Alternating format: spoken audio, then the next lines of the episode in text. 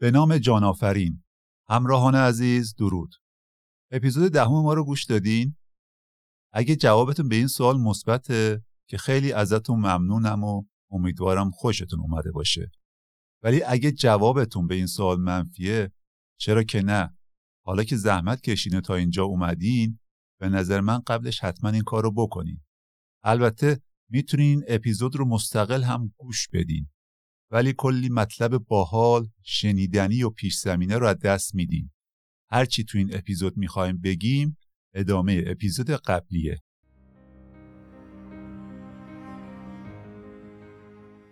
بهتون خوش آمد میگم به اپیزود یازدهم پادکست چیزفهم هنوز هم این اپیزود مثل اپیزود قبلیمون خوشمزه است. بازم می‌خوایم درباره غذا و خوراکی حرف بزنیم. و اونجای شنیدیم که غذاها رو برای نگهداری طولانی مدت نمک سود می‌کردن. نمک جاذب رطوبت و اونو حس می‌کنه. یه روش مشابه دیگه و برای حذف رطوبت استفاده از شکره این هم خیلی قدیمیه و یه ریشه تاریخی داره و قرنهاست داره ازش استفاده میشه. درست شبیه به نمک جذب و خارج کردن آب از ماده غذایی معمول ترین روش هاشم که درست کردن مربا، کنسرو میوه‌جات و یا ژل است. یا اینکه میشه میوه ها یا آجیل ها رو با شکر پوشون. یعنی یه لایه محافظ دورشون درست کرد که از فاسد شدن اونا جلوگیری کنه. می‌دونیم که شکر و نمک برای بدن ما لازمن. وجود نمک تو بدن برای کنترل عضلات و انقباز عضلانی، عملکرد اعصاب تعادل مایعات بدن و در نهایت برای سیستم گوارشیمون ضروریه. ولی از اون طرف حواسمون هم باشه. زیاده روی تو استفادهش به خصوص تو سنین بالا و برای کسایی که بیماری های زمینه ای دارن می‌تونه خطرناک باشه. از طرف دیگه شکر منبع اصلی انرژی بدن ماست. گلوکوز مورد نیاز برای تنفس سلولا مستقیما از شکر میاد و بعدش سلول ها گلوکوز رو به انرژی تبدیل می‌کنن. مغز به عنوان فرمانده بدن به شدت وابسته است به گلوکوز و عملکردهاش بدون اون مختل میشه. اینجام درست مثل نمک باید کاملا حواسمون باشه که مصرف زیاد شکر هم زیانباره. بیماری های قلبی، دیابت و فشار خون رابطه مستقیم دارند با میزان مصرف بالای نمک و شکر.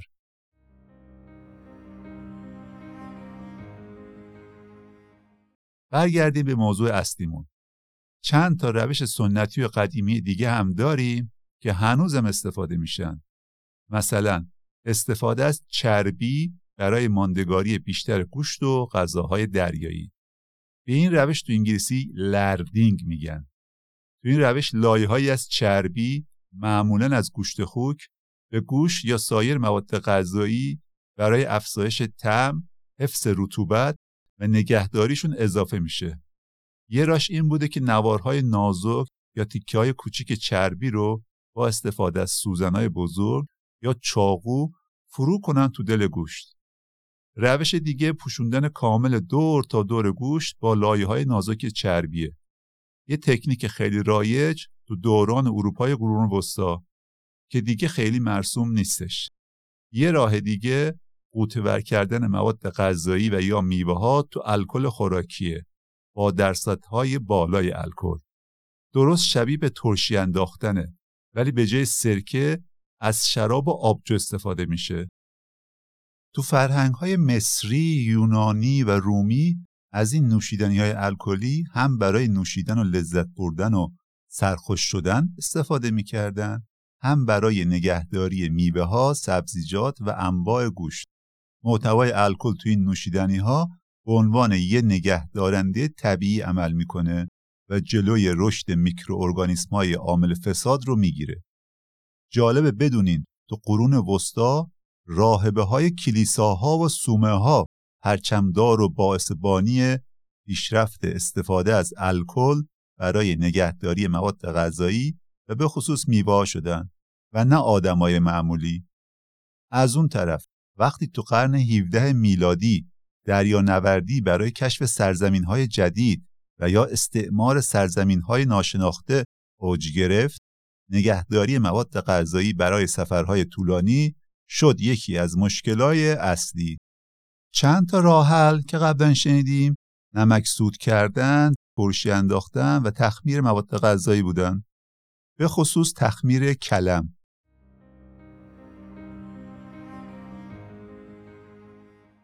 راه حل دیگه استفاده از های درصد بالا و تقطیر شده مثل رام و برندیه. رام الکل تهیه شده از شیره نیشکره که معمولا رنگ شفافی داره ولی یه نوع تیره هم داره که معمولا تو بشگاه بلوط کهنه میشه. اون زمانا مقصد خیلی از کشتی ها به سمت قاره تازه کشف شده یعنی آمریکاست.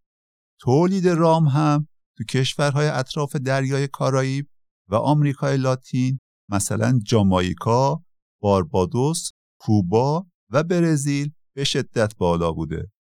دلیلش آب و هوای ایدئال برای کاشت و رشد نیشکر، نیروی کار ماهر و با تجربه فراوون، هم برای برداشت نیشکر، هم برای تخمیر ملاس و یا آب نیشکر و در نهایت تقطیرش رو به دست آوردن رام.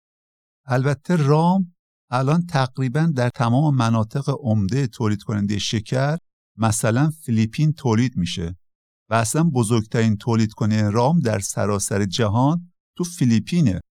برندی هم از تو نسب فرانسوی داره و معمولا از تقطیر شراب انگور تهیه میشه. البته ممکن از شراب میوه های دیگه مثل سیب و گلابی و هلو هم استفاده بشه. هر دو این نوشیدنی ها یعنی رام و برندی الکل بالای 35 درصد دارن حتی گاهن تا 60 درصد که این به خودی خود یه عامل ضد میکروبی طبیعیه که جلوی رشد باکتری ها، مخمرها و کپک ها رو به راحتی می‌گیره. نوردا هم میوه های مثل مرکبات، انواع توت و حتی انواع گرمسیری میوه ها رو تو رام میخیسوندن و هم انواع گوشتا رو. البته در مورد گوشتا یه هدف دیگهشون تهیه گوشت ترتر و خوشمزه تر بوده. در واقع گوشت مرینت شده تو رام. کشتی ها پر بودن از بشگاه های میوه های آغشته به رام که بهشون گلدون رام هم می‌گفتن. یه راه حل دیگه که داشتن تزریق مستقیم این دوتا نوشیدنی الکلی داخل میوه ها بوده. وقتی روش های تقدیر پیشرفت کردن و امکان تهیه الکل با درصدهای خیلی بالاتر از پنجاه به وجود اومد به خصوص از عواست قرون وسطا استفاده از الکل برای نگهداری مواد غذایی توسط مردم عادی هم باب میشه. مثلا نگهداری میوه‌های مثل گیلاس و آلبالوت و برندی یا حتی تهیه مرباهای الکلی شدن تکنیک هایی بسیار رایج.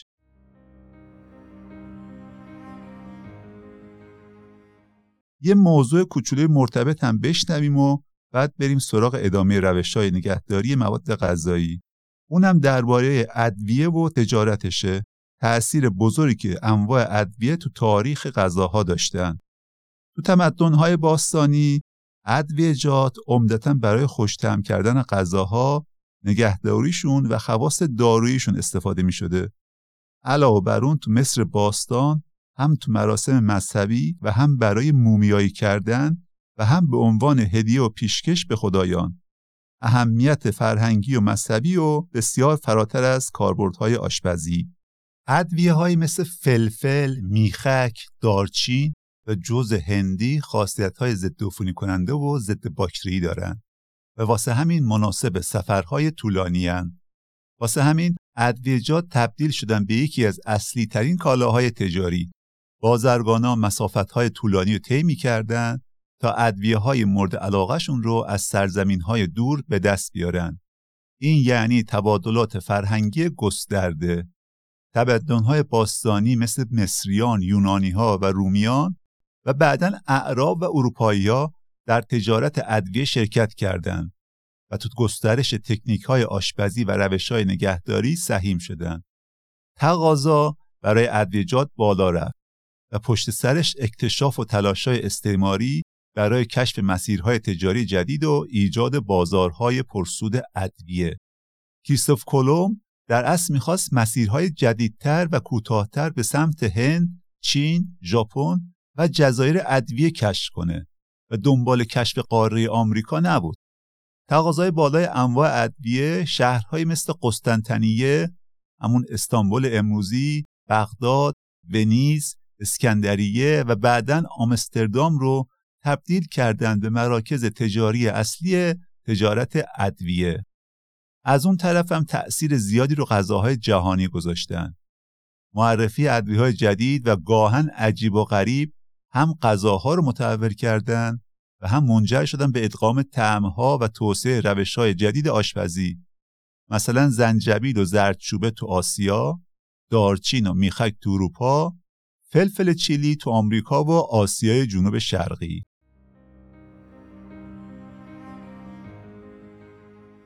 همه روش هایی که تا الان در موردشون شنیدیم عمر هزاران ساله دارن و ریشه تو فرهنگ ها و سنت ها ولی یه مشکل مشترک بزرگ داشتن. اونم این بود که به خاطر شرایط محیطی و جغرافیایی نمی‌شد همه جا و در هر زمانی ازشون استفاده کرد. وابسته بودن به زمان و مکان. چاره چی بود؟ تولد روش های مدرن نگهداری مواد غذایی.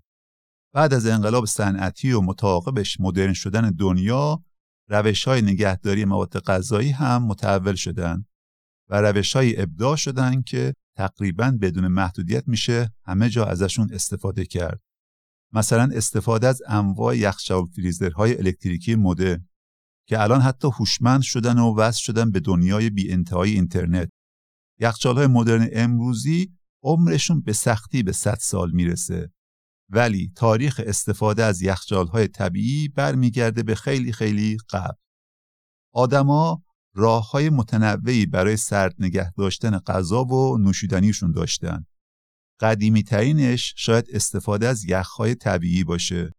یه لحظه بهش فکر کنین از هیمالیا گرفته تا بلندترین کوههای خودمون دماوند و دنای سرفراز تا کوههای آلپ تو اروپا همیشه یخ پیدا می شده.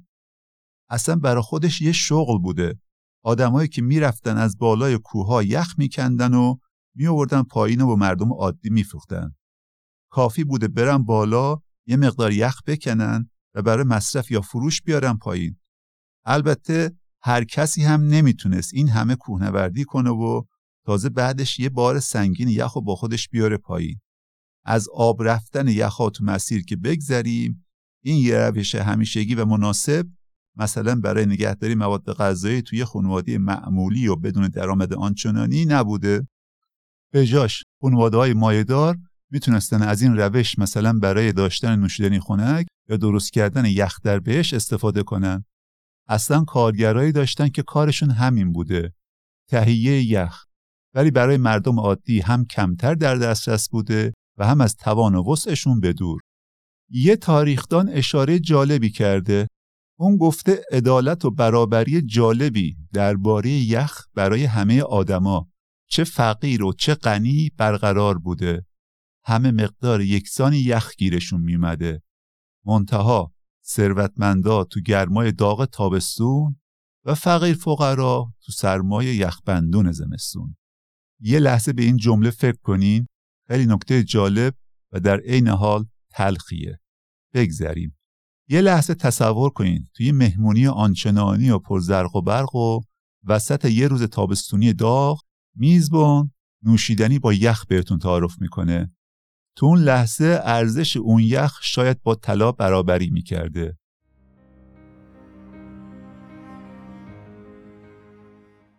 راه بهتر چی بوده؟ اینکه تو زمستون یخ به مقدار کافی بسازن و ذخیره کنن و تابستون ازش استفاده کنن.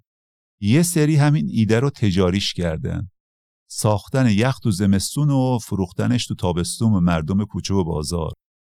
قبل اینکه ما به دستگاه های مدرن خنک کننده مواد غذایی بگیم یخچال به این خونه های یخسازی می‌گفتیم یخچال. ریشه کلمه هم که معلومه. چاله یخی. سازه های ساخته شده از خشت که توش یه گودال خیلی بزرگ بوده. معمولا هم یه جوری ساخته می شده تا از سایه های بلند زمستونی استفاده کنن و آفتاب کمتر بهشون بخوره. معماری توشون هم خیلی هوشمندانه باعث می شده هوای سرد متراکم بره قسمت های پایین و به فرایند ساخت یخ کمک کنه.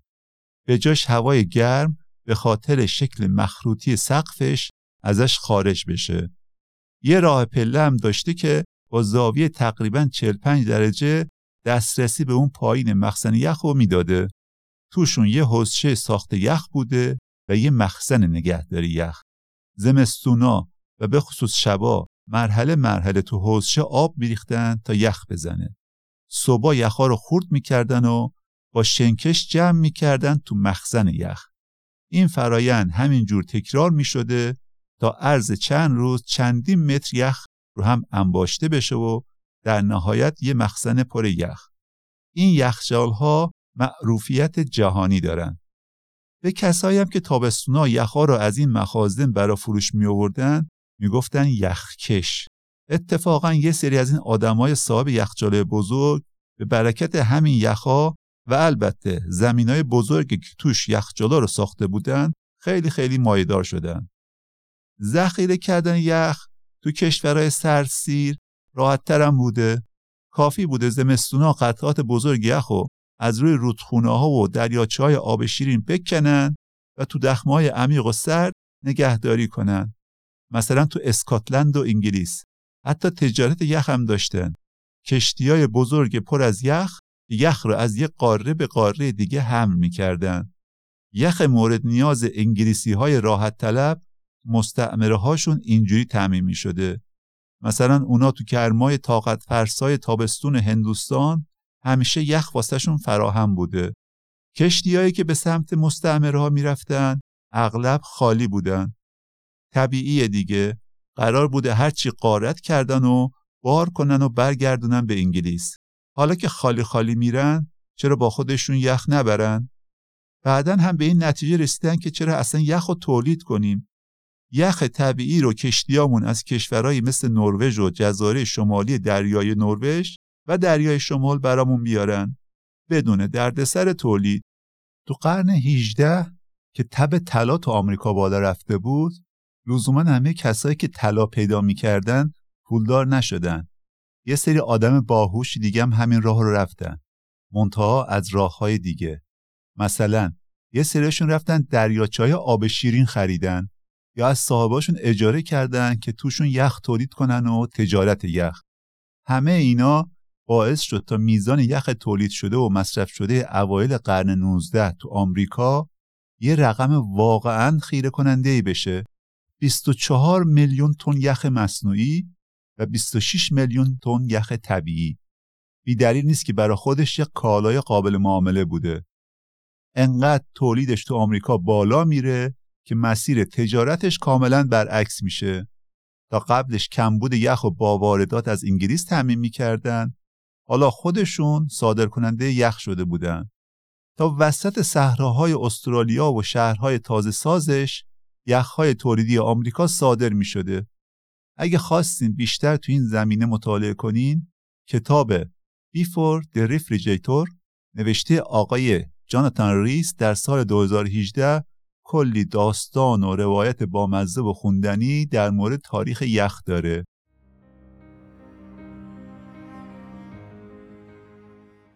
این روند همینطور ادامه داشت تا برسیم به اوایل قرن 19 که اتفاق مهمی میفته.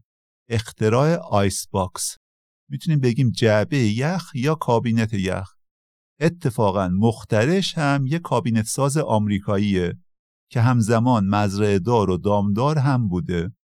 مشکلی که این بابا داشته این بوده که وقتی کره های تولیدی دامهای مزرعهش رو میبرده برا فروش قالبای خوش شکل مکعب مستطیل کره تا برسن به بازار شهر همه وا می‌رفتن و شکل و قیافشون خیلی هم زشت می‌شده. مشتری پسند هم نبودن خب. در نتیجه برای حل این مشکلش جعبه یخ رو اختراع می‌کنه. اختراع عجیب و غریب و پیچیده ای هم نبوده یه ظرف چوبی یا فلزی که با موادی مانند چوب پنبه یا خاک اره آیق بندی شده بود تا زوب یخ رو کنتر کنن یخ رو میذاشتن توی سینی بالای کابینت و گردش هوای گرم و سرد خود به خود هوای داخل جعبه رو خنک نگه می داشت و در نتیجه مواد غذایی هم سالم میموندن. دقیقا شبیه این یخچال های مسافرتی که بعضیامون ممکنه بهش به اشتباه بگیم کلمن به خاطر مارک کلمن که یکی از معروفترین تولید کنندهاش بوده. برای چند ده سال بعدی این جعبه های یخ تبدیل شدن به یه وسیله خونگی ضروری و تو هر خونه یه دونه ازشون پیدا می شده ولی در هر حال کماکان وابسته به یخ بودن که بالاخره باید از یه جایی تهیه می شده. این روند تا اونجای ادامه داشت که دیگه یخ طبیعی جوابگوی مصرف و نیازهای جامعه نبودش از اینجا به بعده که یخچال مکانیکی اختراع میشه و پشت سرش ساخت یخ مصنوعی در ابعاد صنعتی. اتفاقا همون موقع تکنولوژیش هم وجود داشته. دستگاه هایی که بتونن باهاش هوا رو خنک کنن و یا یخ بسازن. تو جزئیات تاریخیش وارد نمیشیم. حوصله بره. فقط اینو بگیم که دستگاه های اولیه خیلی قولاسا بودن و اصلا برای سرد و خنک نگه داشتن بیمارستان ها و آسایشگاه ها ساخته شده بودند و نه برای مصارف خونگی. یا استفاده صنعتی داشتن و فقط مناسب کارخونه ها مثلا برای آبجوسازی ها کارخونه های بسته‌بندی گوشت و مراکز توزیع مواد غذایی. ولی در نهایت تولید انبوه یخچالای خونگی توسط شرکت های نظیر جنرال الکتریک و فریجیدر باعث شد تا راه این یخچال ها به همه خونه ها باز بشه و کار همه رو برای نگهداری مواد غذایی راحت کنه. انتقال به سیستم های خنکسازی مکانیکی و در نهایت الکتریکی انقلابی شد در روش های حفظ اقلام غذایی و امکان نگهداری مواد غذایی رو برای دوله های با قابلیت اطمینان بیشتر برامون فراهم کرد. تازه می‌شد دوای مواد غذایی رسوند به زیر نقطه انجماد یا اصطلاحا فریز کرد و با نگهداری تو فریزرها عمرشون رو خیلی بیشتر و طولانی تر.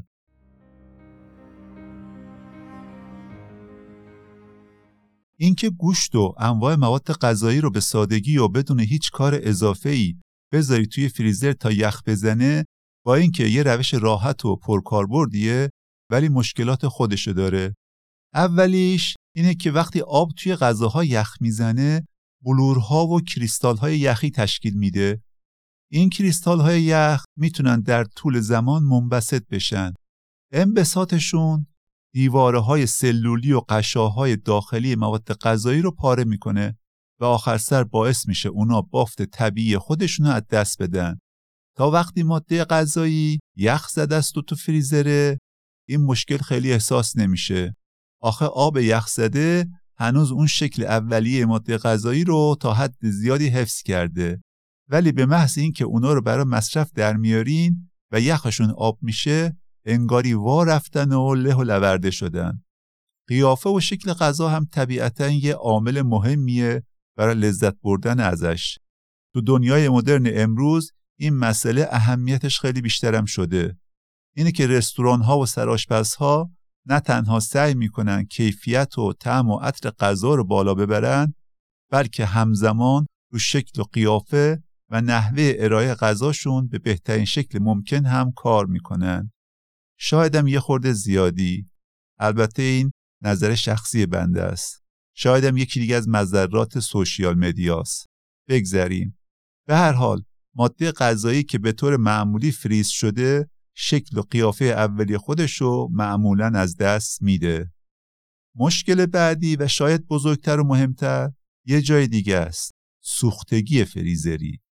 سوختگی فریزری وقتی پیش میاد که مواد غذایی به خاطر هوای داخل فریزر اکسیده میشن به خصوص سطح خارجیشون تو اپیزود قبلم شنیدیم که اکسیده شدن یکی از دلایل بدمزه و بدتم شدن و در نهایت فساد مواد غذاییه در نتیجه سوختگی تو فریزر نواحی آسیب دیده غذا ممکنه خشک بشن تغییر رنگ بدن و یا حتی بافتی چرمی مانند پیدا کنند. سوختگی فریزری لزوما غذا رو برای خوردن ناامن نمی‌کنه ولی می‌تونه کیفیت و طعم رو تا حد زیادی تغییر بده. ممکنم هست فریزر خونگیتون در طول فرایند انجماد دچار نوسانات دما بشه که اونم باعث بشه کریستال های بزرگتر یخ تشکیل بشن و دوباره این یعنی کاهش کیفیت کلی غذای منجمد شده. از اینا مهمتر فریز کردن و انجماد معمولی میکروارگانیسم ها رو کاملا از بین نمی‌بره بلکه بیشتر رشد اونا رو مهار می‌کنه یه سریاشون می‌تونن حتی زمان انجماد زنده بمونن و با ذوب شدن یخها دوباره روز از نو و روزی از نو شروع می‌کنن به فاسد کردن ماده غذایی و بالاخره این که زمان نگهداری تو فریزر محدوده و برای هر ماده غذایی یه مدت زمان مشخصی توصیه میشه مثلا زمان توصیه شده برای میوه ها، سبزیجات، گوشت قرمز، مرغ و ماهی فقط چند ماهه و نه بیشتر.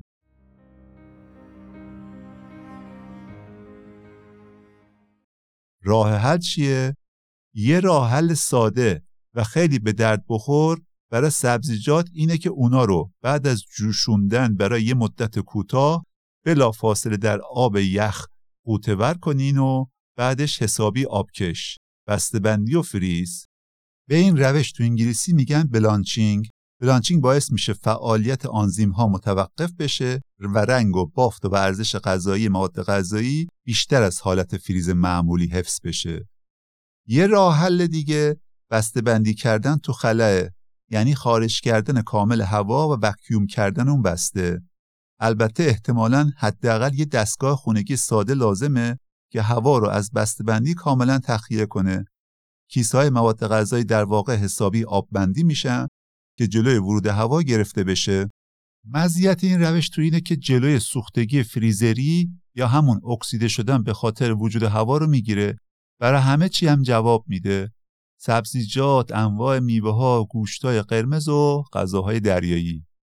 راه حل دیگه و خیلی کاراتر و به درد بخورتر از اینا انجماد فوق سریعه از اسمش هم مشخص دیگه کاهش سریع دما در یه زمان خیلی خیلی کوتاه.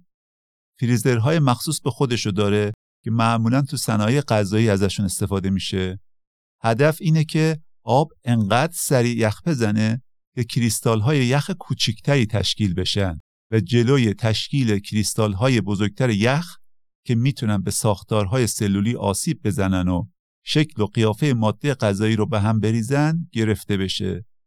مثلا دیدین توت فرنگی رو اگه تو خونه فریز کنین چجوری میشه؟ بعد اینکه یخشون آب شد توت فرنگی ها اصلا وا میرن و بد شکل میشن. ولی با انجماد فوق سری انگار توت فرنگی ها رو تازه چیدین. علاوه بر اون فعالیت آنزیم های مخرب هم تو این روش به شدت از روش انجماد ساده کمتر میشه.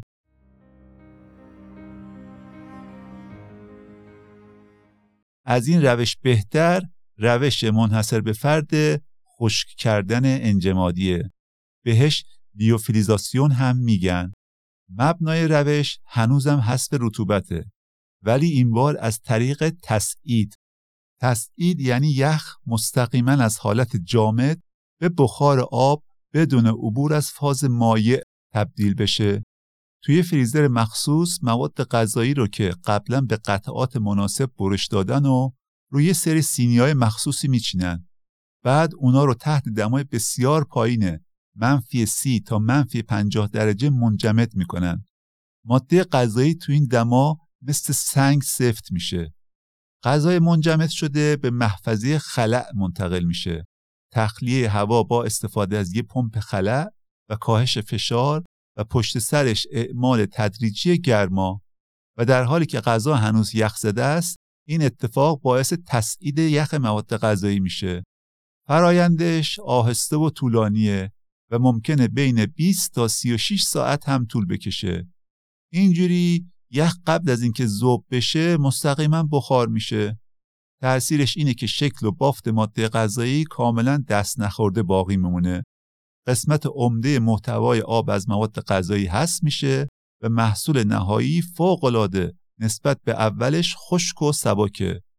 آخر سر هم بندی تو کیسه های دربسته. نه فقط برای غذا که برای حفظ نگهداری داروها و مواد بیولوژیکی هم ازش استفاده میشه و با اینکه ممکنه خیلی مدرن و پیشرفته به نظر بیاد و تجهیزات خاص خودش لازم داشته باشه که نظر درستیه ولی ریشه های تاریخی هم داره هرچند محدود به سه چهار تا قبیله و تمدن مثلا تمدن اینکاهای آمریکای جنوبی به منجمد کردن سیب زمینی خشک در ارتفاعات معروف بودند. دمای سرد و فشار اتمسفر پایین در ارتفاعات بالا شرایط طبیعی و مناسبیه برای فرایند خشک کردن انجمادی. پس از انجماد سیب زمینی در طی شب، اینکاها اونا رو در طول روز در معرض نور شدید خورشید قرار می‌دادند که این باعث تسعید یخ می‌شد. چون و اسم این سیب زمینی های کم آبه. چونوها برای دوره طولانی قابل نگهداری و یا قبیله های بومی آمریکای شمالی و عمدتا مناطق نزدیک به قطب شمال مواد غذایی و عمدتا گوشت و ماهی رو تو ماههای زمستون در فضای باز منجمد می‌کردند بعد در معرض آفتاب یا باد قرار می‌دادند تا یخ تسعید بشه و یا قبایل کوچنشین سیبری مانند یاکوت ها و یونک ها هم دقیقا به روش مشابه مواد غذاییشون رو برای ماهها سالم نگهداری می‌کردند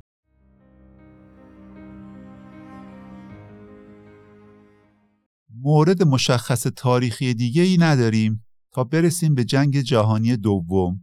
به دلیل تعداد بالای مجروحها و زخمیا نیاز به خون به شدت بالا میره و خون تازه در دسترس هم جوابگو نبوده.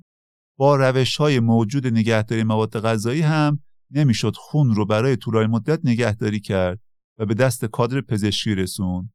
به خصوص اونایی که تو صفوف مقدم بودن و واقعا نمی‌شد واسه این کار برنامه‌ریزی دقیقی داشت این شد که رفتن سراغ توسعه بیشتر روش خوش کردن انجمادی برای حفظ پلاسمای خون روش به خوبی قابلیتش رو نه تنها فقط برای خون بلکه برای سایر مواد حساس بیولوژیکی هم نشون میده.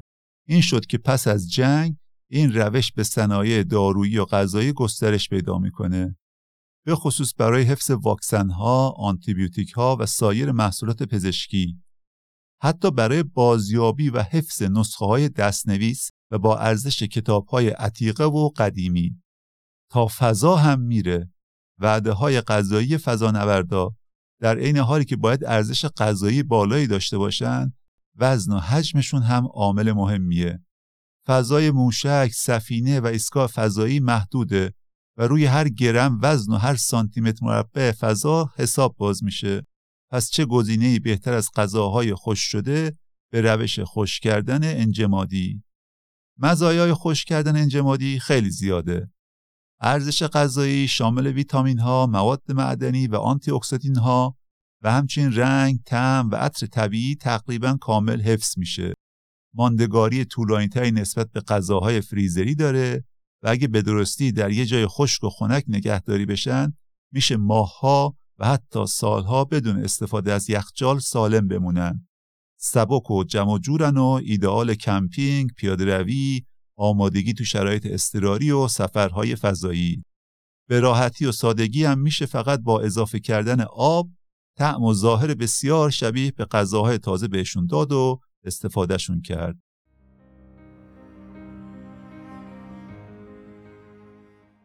انگلیسیا میگن که اونا واسه شرف و افتخار میجنگن در حالی که فرانسوی ها واسه پول به نظرم هر دوشون راست میگن و هر دوشون برای چیزی که ندارن میجنگن. این یه جمله معروف ناپل اون بناپارته که برای مسخره کردن و دست انداختن انگلیسیا گفته. اتفاقا یکی از فیلم های مطرح این روزا فیلم زندگی ناپلئون بناپارته من خودم هنوز فرصت نکردم ببینمش ولی از نقدهای فیلم به نظر میاد که یه فیلم دیدنی و خوش ساخته اطلاعی هم ندارم که این موضوعی که می‌خوایم بگیم تو فیلم گفته شده یا نه. داستان چیه؟ خدمتی که ناپل اون ناخواسته به بشریت بابت گسترش دانش حفظ و نگهداری مواد غذایی کرده. هدف ناپلئون یه چیز دیگه بوده و نه خدمت به بشریت. اواخر قرن 18 میلادی و همزمان با انقلاب فرانسه یه افسر ارتش به سرعت پلای ترقی رو یکی دوتا رد می‌کرده و بالا میومده.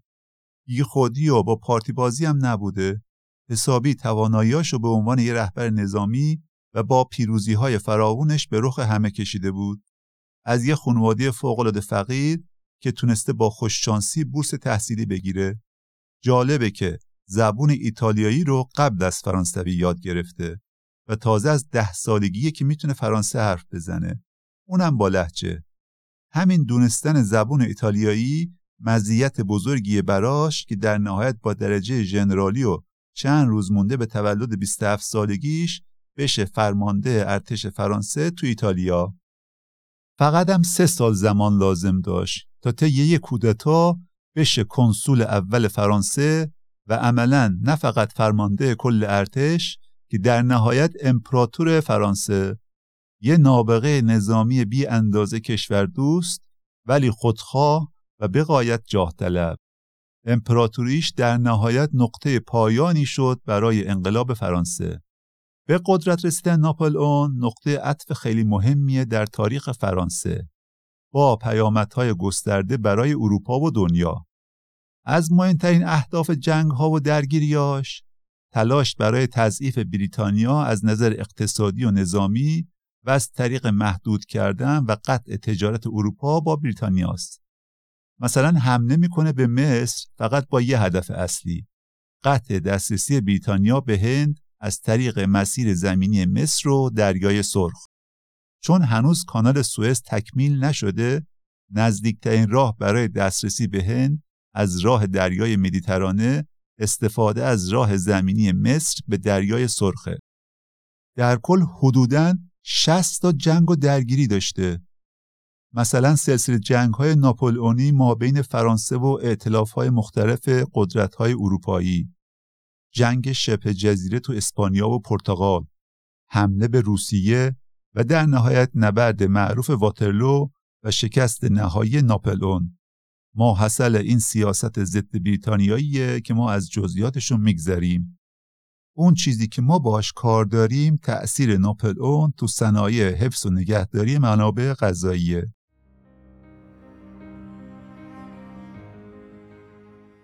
از همون اوایلی که فرمانده ارتش فرانسه تو ایتالیا بوده داشته به این فکر می‌کرده که چجوری شکم ارتش گرسنه خودش رو سیر کنه.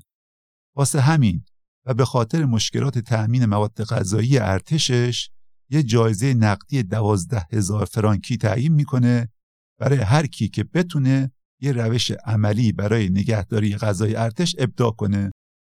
تخمین زدن ارزش الان جایزهش خیلی آسون نیستش. ولی احتمالا چند صد هزار دلار بشه. مبلغ گذافیه و به تب خیلی انبوی از مخترعا و دانشمندای علوم غذایی دست به کار میشن. ولی پیدا کردن یه راه حل قابل قبول 14 سال طول می‌کشه. اون جایزه نوش جون آقای نیکولاس آپرت شیرینی پز و سراشپز فرانسوی که راه حل شد سنگ بنای صنایع کنسروسازی غذایی مدرن. آپرت بعد از پختن غذاهای مختلف داخل ظرفای شیشه‌ای و آب بندی کردن دراشون با چوب پنبه و موم اونا رو تو آب جوش استریلیزه می‌کرده. نکته کلیدی روش آپرت درکش از نیاز به مهرموم کردن شیشه ها برای جلوگیری از ورود باکتری ها و سایر آلاینده ها بوده. اینجوری محیطی ایجاد می شده که توش میکروارگانیسم ها نتونن رشد کنن. یه روش مؤثر برای نگهداری طیف وسیعی از غذاها از جمله گوشت، سبزیجات، میوه ها و سوپ ها هم برای تأمین غذای ارتش و هم برای مصارف غیر نظامی. بند خدا کل جایزه دوازده هزار فرانکیشو می‌ذاره روی توسعه و تکمیل روش کنسرو سازی ولی در نهایت نتونست اختراع خودش رو ثبت تجاری کنه و و در نتیجه کسب مالی و منالی. آخر سر هم تو فقر و نداری فوت می‌کنه. با گفتن این مطالب یاد نیکلاس تسلا افتادم که همین بلا سرش اومد و اونم تو اوج فقر و نداری میمیره. نمونه مشابه از دانشمندا و آدمای دیگه زیاده که عمر جونشون گذاشتن صرف خدمت به بشریت و خودشون نصیبی ازش نبردن. روحشون شاد. از اینم بگذریم. یک دو سال بعدش هم پیتر دوراند انگلیسی ایده فوقالعاده استفاده از های فلزی رو به جای شیشه میده. این بابا اشتباه آپت رو تکرار نمی‌کنه و اختراعش رو بلافاصله ثبت تجاری می‌کنه. ولی صنعت کنسرو سازی هنوز راه زیادی داشت تا به کمال برسه. کلی اتفاقای دیگه باید نه تو انگلیس که تو آمریکا میافتاد. اولش تقاضا برای قوطی های کنسروی باید به شدت بالا می‌رفت که میره. چرا؟ چون این دوره همزمان با چند تا اتفاق مهم. جنگ های داخلی آمریکا و محبوبیت غذاهای کنسروی بین هر دو طرف جنگ یعنی شمال یا همون اتحادیه فدرال و جنوب یا کنفدراسیون. تب طلا و مهاجرت گسترده مردم به سمت غرب آمریکا که طبیعتا همشون نیاز به حجم زیادی از مواد غذایی بسته‌بندی شده و قابل حمل نگهداری داشتند. روش های اولیه ساخت و آببندی درب قوطی ها مثلا لحیم کردنشون خیلی دستی و کند بودن و اغلب نشتی داشتن. درای اولیه کوچیکتر بودن و این خودش کار رو برای پر کردنشون با مواد غذایی سخت و کند می‌کرد. تا اینکه یه سری ماشین های پیشرفته ای ساخته شدن مثلا خطوط تولید اتوماتیک بدن قوطی، درب قوطی، ماشین های هواگیری، درزگیری، درزگیری دوگانه اتوماتیک که محبوبیت و از اون طرف کارایی این صنعت رو به حد انفجار رسوندن. همه اینا باعث شد تا در نهایت زنجیره کامل صنعت کنسرو سازی از تولید توسط کشاورز و دامدار بگیر تا حمل و نقل توسط کامیون ها و راهن تا کنسرو سازی و زنجیره توزیع و فروش به جرأت بشن صنعت اول آمریکا در اون زمان. بدون وجود این زنجیره کامل صنایع کنسرو سازی احتمالا آمریکا یه مشکل خیلی خیلی بزرگ جنگ جهانی دوم پیدا می‌کرد و شایدم به همراه متفقین برنده نهایی جنگ نمی‌شد.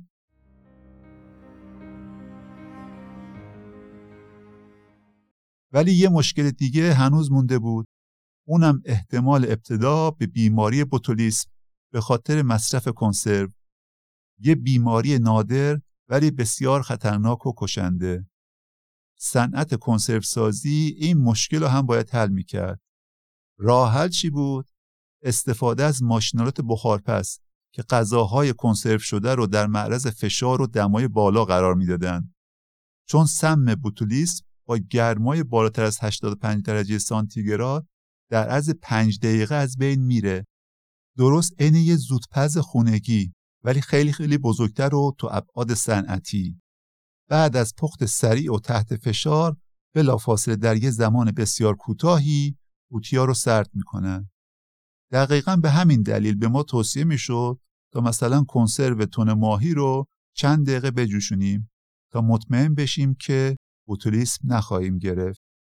یه مشکل دیگه ولی با مزه سختی باز کردن قوطی های کنسرو بودش. احتمالا شما هم این مشکل رو یه وقتایی داشتین. وقتی در باز کنی در دسترس نبود و باید با سختی فراوون مثلا با یه چاقو در قوطی رو باز می‌کردین. خیلی هم دست و بالمون رو با این روش بریدیم. جالبه که چند دهه طول می‌کشه تا اولین در بازکن کاربردی ساخته بشه. ولی اختراع اولین در بازکن واقعا انقلابی میشه و تقاضا برای غذاهای کنسروی رو بالاتر هم می‌بره. بلافاصله بعدش هم انواع و اقسام در بازکن میاد تو بازار. خیلی عجیبه که تا پنجاه سال بعد از ساخت اولین قوطی های فلزی هیچکی این در رو ثبت تجاری نکرده بوده. ولی همین در ها شدن یکی از پرتنوعترین ابزار خونگی از های قابل حمل دستی بگیر تا های دیواری ثابت و یا حتی در های برقی. الان حتی در های ایمن اتوماتیک هم داریم که از حسگرها و روباتیک برای تشخیص لبه قوطی استفاده می‌کنن و به طور خودکار فرایند باز کردن و انجام میدن. شاید خیلی لوکس و غیر ضروری به نظر برسه که اینجوری نیست. اتفاقا بسیار به درد بخوره برای افراد دارای معلولیت. مثلا یه فرد نابینا یا احیانا کمتوان و با مشکلات حرکتی.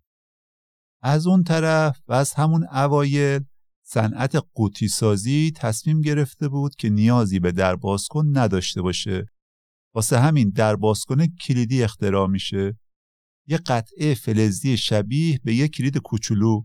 که با پیچوندنش دور قوطی فلزی یه لایه باریک فلز دور تا دور قوطی رو می‌کنه و در نتیجه محتوای قوطی قابل استفاده میشه. این درا انقدر پیشرفت می‌کنن که می‌رسیم به قوطی هایی که به راحتی و با فشار روی شیار از پیش کنده شده روی درب قوطی باز میشن.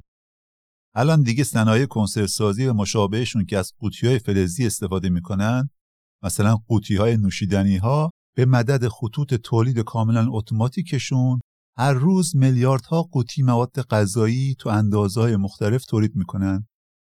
ولی هنوز باید چارچشمی حواسشون به مشکلات و چالش ها باشه. مثلا حفظ ارزش تغذیه‌ای غذاهای کنسرو شده نگرانی های بهداشتی و زیست محیطی تنوع و نوآوری و بالاخره پایداری زنجیره ارزه اون چی که مشخص و بارزه اینه که حیات بشر به شدت وابسته است به این صنایع. هیچ وقت هم این وابستگی به این شدت و حدت نبوده و بعید هم هست فعلا کم بشه.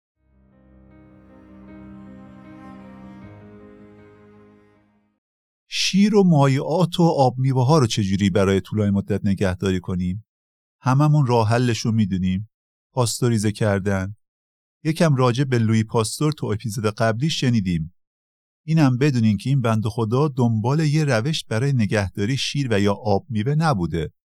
می‌خواسته یه راهی برای حفظ و نگهداری طولانی مدت شراب پیدا کنه. اوایل تمرکز کرده بود روی حرارت دادن شراب ها تو دماهای خاص برای کشتن میکروارگانیسم های مزرش. بعدن که تو این روش موفق میشه فرایند رو گسترش میده به محصولات لبنی و به ویژه شیر. اون موقع بیماری های خطرناکی مثل سل و تب مات به واسطه شیرهای آلوده تو منطقه بیداد می‌کرده. تب مالت از اون بیماری هاییه که دوره نهفته نسبتا طولانی می‌تونه داشته باشه. از پنج تا شست روز. یعنی شما خدایی نکرده یه شیر آلوده رو مصرف کردین ولی حتی تا 60 روز بعد هم مریضیتون عود نکرده. ولی خدا نصیب هیچکی نکنه وقتی این اتفاق بیفته. انقدر عوارض بیماری تب مال زیاده که نگو. از دردهای ازولانی طاقت فرسا بگیر تا خستگی مزمن و عفونت قلب، استخون، مغز یا کبد. حتی در صورت درمان کلی از عوارضش تو بدن بیمار برای مدتهای طولانی باقی میمونه. اینه که حتما و حتما خودداری کنین از مصرف شیر، پنیر و سایر لبنیات غیر پاستوریزه و همچنین از گوشتهایی که احیانا اصولی و بهداشتی کشدار نشدن. به هر حال پاستوریزه کردن کارهای خودشو به خوبی نشون میده و میشه روش اصلی نگهداری شیر و سایر محصولات لبنی ولی هنوز که هنوزه دو تا نگرانی اصلی بزرگ داره و باید حتما این دوتا به خوبی مدیریت بشن. اولیش این که حتما باید گرما به صورت یک نواخت در سراسر محصول توضیع بشه. به ویژه تو مایعات قلیستر. اگه این اتفاق نیفته و نفوذ گرما کافی نباشه احتمالا میکروارگانیسم های فاسد کننده از بین نمیرن و یه محصول بالقوه مسموم کننده می‌رسه دست مصرف کننده از همه جا بیخبر. دومیش این که از بین بردن باکتری های مزر نباید منجر به این بشه که تم، بافت و محتوای غذایی محصول نهایی از بین بره. ابداع پاستوریزه با دمای فوقالعاده بالا یه پیشرفت تکنولوژی که خیلی برجسته پاستوریزاسیونه که صنعت لبنیات و آب میوه رو متحول کرده محصولات تو مدت زمان خیلی کوتاهتر ولی با دمای فوق العاده بالاتر پاستوریزه میشن در نتیجه ماندگاری طولانیتر و راحتی نگهداری بیشتری دارن؟ میشه بدون نیاز به یخچال هم ازشون استفاده کرد؟ دو تا روش خیلی مدرن دیگه مثل پردازش تو فشارهای خیلی بالا استفاده از تابش مواد رادیواکتیو و استفاده از فناوری نانو هم داریم که فعلا عمدتا برای مصارف صنعتی و خیلی خیلی کم کاربرد برای مصارف شخصی هن که ما ازشون رد میشیم.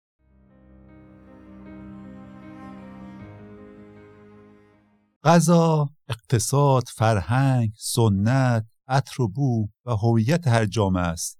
خیلی بیشتر از این که بشه به زبون آورد، تهیه غذا و مصرفش تنیده شده تو روح جوامع مختلف و شاید بیشتر از اونی که من و شما تصور کنیم دنیای امروزمون رو داره شکل میده.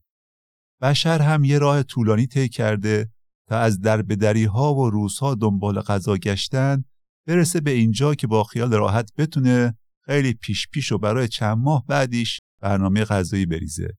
همین چند ده سال پیش واقعا خیلی ها نمی‌تونستن یه برنامه غذایی روزانه سوعده‌ای و منظم و حساب شده داشته باشن.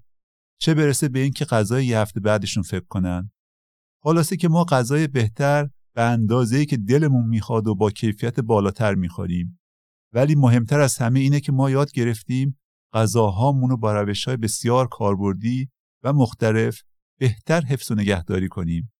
ولی این کل ماجرا نیستش. هنوز کلی چالش دیگه داریم.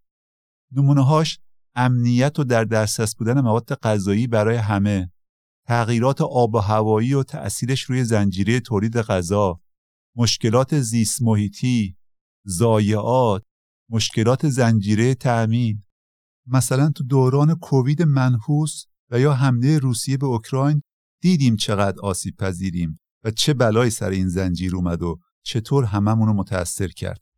به نظر من بزرگترین چالش ها فارغ از زمان و مکام که مدام عرض اندام می‌کنه ضایعات مواد غذاییه.